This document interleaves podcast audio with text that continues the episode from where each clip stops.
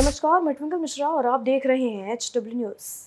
गुजरात को हिंदुत्व की लेबोरेटरी कहा जाता है और चुनाव के वक्त यहाँ जाति और धर्म के नाम पर वोट मांगा जाता है और लोग इसके नाम पर वोट देते भी हैं। और इस बार गुजरात की जनता के लिए ये फैक्टर कितने महत्वपूर्ण है और कितने प्रतिशत लोग इसको देखकर वोट देंगे, ये हम आपको इस शो में बताएंगे। गुजरात में 1 दिसंबर को पहले चरण में और 5 दिसंबर को दूसरे चरण में वोटिंग है। 8 दिसंबर को फैसले आएंगे। धर्म और जाति कितनी महत्वपूर्ण है, इस चुनाव में ये नेताओं के बयान और पार्टी द्वारा टिकट वितरण से पता चलता है। इसी को जानने के लिए एबीपी न्यूज और सी वोटर्स ने सर्वे किया और पता लगाया कि लोग कितना इन मुद्दों को अहमियत दे रहे हैं।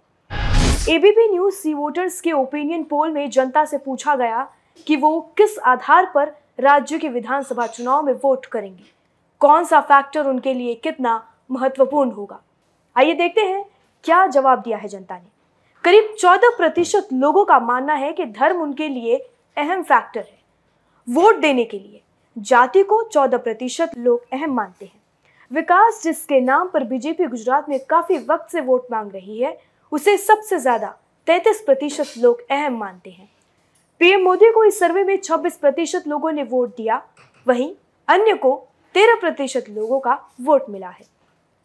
गुजरात चुनाव को लेकर एबीपी न्यूज के लिए सी वोटर्स ने साप्ताहिक सर्वे किया है। इस सर्वे में गुजरात के 2128 लोगों से राय ली गई है। सर्वे पिछले 2 दिनों में किया गया है।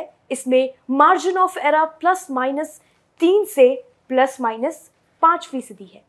यह सर्वे टीवी पर शनिवार को प्रसारित हुआ था। अब आपको 3 अलग अलग ओपिनियन पोल का प्रेडिक्शन बताते हैं। सबसे पहले आपको बताते हैं इंडिया टीवी मेटराइज का सर्वे। इस सर्वे के मुताबिक भाजपा एक बार फिर गुजरात में सरकार बना सकती है। भगवा दल को 119 सीटें मिलने का अनुमान लगाया गया है। पिछली बार भाजपा को कड़ी टक्कर देने वाली कांग्रेस के हाथ में 59 सीटें आ सकती हैं। वहीं पहली बार सभी सीटों पर लड़ रही आम आदमी पार्टी को 3 सीटें मिलने की भविष्यवाणी की गई है। अन्य को 1 सीट मिल सकती है। अगला सर्वे है टाइम्स नाउ ईटीजी का। इनके ओपिनियन पोल में भी गुजरात में बीजेपी की सरकार एक बार फिर वापसी करती हुई दिखाई दे रही है। टाइम्स नाउ, नवभारत और ईटीजी रिसर्च की ओर से किए गए सर्वे में कहा गया है कि भारतीय जनता पार्टी को 182 सदस्यीय विधानसभा में 125 से 130 सीटें मिल सकती हैं। 2017 के विधानसभा चुनाव में 77 सीटें जीतकर बीजेपी को कड़ी टक्कर देने वाली कांग्रेस को इस बार नुकसान हो सकता है। देश की सबसे पुरानी पार्टी को 29 से 33 सीटों से संतोष करना पड़ सकता है। वहीं पहली बार गुजरात में सभी सीटों पर चुनाव लड़ रही आम आदमी पार्टी 20 से 24 सीटों पर कब्जा कर सकती है। अन्य के खाते में 1 से 3 सीटें जा सकती हैं।